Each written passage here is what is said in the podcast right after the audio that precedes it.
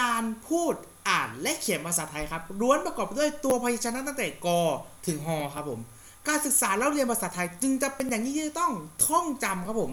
ตัวอักษรทั้ง 44 ตัวให้ครบซะก่อน จึงจะสามารถเริ่มเรียนหนังสือได้ครับ แต่ในสมัยนั้นครับ สมัยที่ผมกำลังที่จะพูดถึงก็คือสมัยก่อนนู่นเลยนะ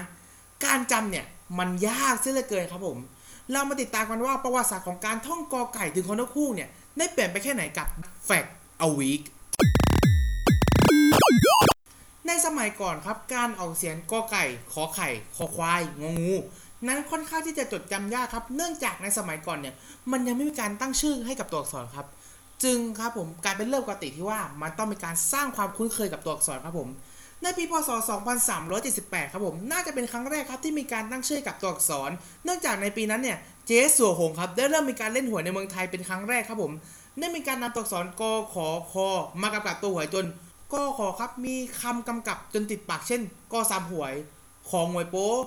ขอเจมควยคอเมนจู และอื่นๆครับผม ต่อมาครับในยุคพญาศรีสุนทรและโวหารครับ หรือน้อยอาจารย์ยังกูลครับผม เกิดความสังเวชใจครับ ที่คนไทยเนี่ย จะต้องเอาชื่อของหวยกอขอเนี่ยมาใช้เป็นชื่อตัวอักษรในปีพศ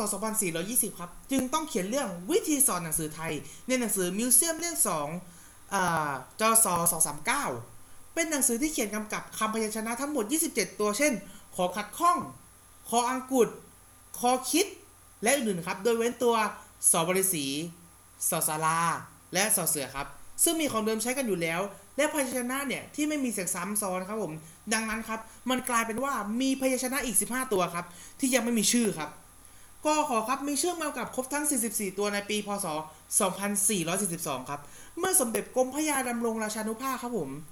ได้เขียนหนังสือเรื่องแบบเรียนเร็วเล่มหนึ่งครับผมตอนต้น ฉบับพิมพ์ครั้งที่ 10รศ118 ครับผมเป็นฉบับที่เริ่มลงคำกำกับเช่นกอไก่ขอไข่ถึงฮอนอคู่เป็นครั้งแรกครับผมแบบเรียมเร็วเล่มหนึ่งครับมีรูปพยัญชนะและชื่อกำกับ อีกทั้งยังมีลายเส้นภาพวาดประกอบตามลำดับของชื่อตัวอักษร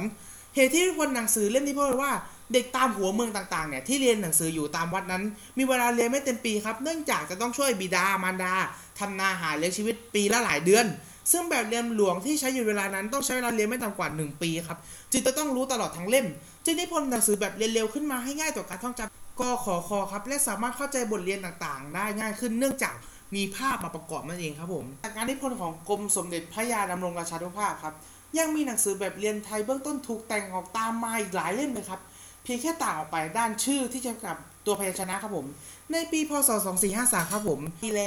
พิมพ์หนังสือดารุณศึกษา แก้คำกำกับพยัญชนะบางตัว เช่นทอมอนโทครับเป็นทอมอนทนครับผม และนอนเนนเป็นนอธรณีครับเป็นต้น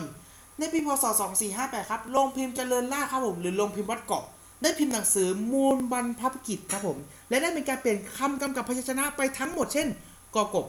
ขอเขียด ขอขาคนจนถึงพออุปหาตอันนี้ผมไม่แน่ใจนะว่าความหมายมันคือไง ต่อมาครับในปีพศ 2463 ครับบรรพกิจของพญาศรีสุนทรโวหารน้อยครับผม ขึ้นใหม่โดยมีพญาปอเปียนครับผม เป็นผู้ชำระแก้ไขปรับปรุง และได้คิดชื่อกำกับพยัญชนะ และรูปภาพประกอบกขอคอขึ้นเสียใหม่ในหนังสือเล่มนี้ด้วยเช่นกมะละกอ ขอ ขอทาน คอ ขอช้าง คอ ลูกคิดจนถึงฮอครับจีนฮอและนอกจากนี้ครับยังมีหนังสือเกี่ยวกับคำกรเพื่อง่ายต่อการท่องจำกขอคอครับ จนกระทั่งครับในปีพศ 2490 ครับหนังสือแบบเรียนกอไก่ชั้นเรียมครับ เป็นหนังสือที่มีกรประกอบพยัญชนะ แต่ตัวคือกอเอ๋ยกอไก่ ขอไข่ในล้าวขอขดของเราครับผม ซึ่งนั่นก็คือสิ่งที่เรารู้จักและคุ้นเคยและยังใช้ท่องจนถึงปัจจุบันครับผม ในสมัยก่อนเนี่ยคุณก็ต้องเข้าใจว่า 44 ตัวมันยากมากครับ จนกระทั่งต้องเอากรเข้ามาประกอบ ปรับเนื้อหาอะไรอีกหลายอย่าง จนได้เนี่ยเป็นกอขอคอที่เราได้มาด้วยครับ อ้าวแล้วครับก็ หมดเวลาแล้วก็ต้องขอบคุณนะผมคอลัมน์อักษรไทยมาจากไหนครับ ในหนังสือพิมพ์มติชนเมื่อปี 2548 ด้วยนะครับอ่าล้ครับสำหรับนี้ครับ ผมทีชนันก็ต้องขอลาทุกท่านไปก่อน เจอกันใหม่ครั้งหน้าในแฟกอวีครับผมทุกวันจันทร์หกโมงเย็นทาง Spotify สำหรับวันนี้ครับผมลาไปก่อน สวัสดีครับ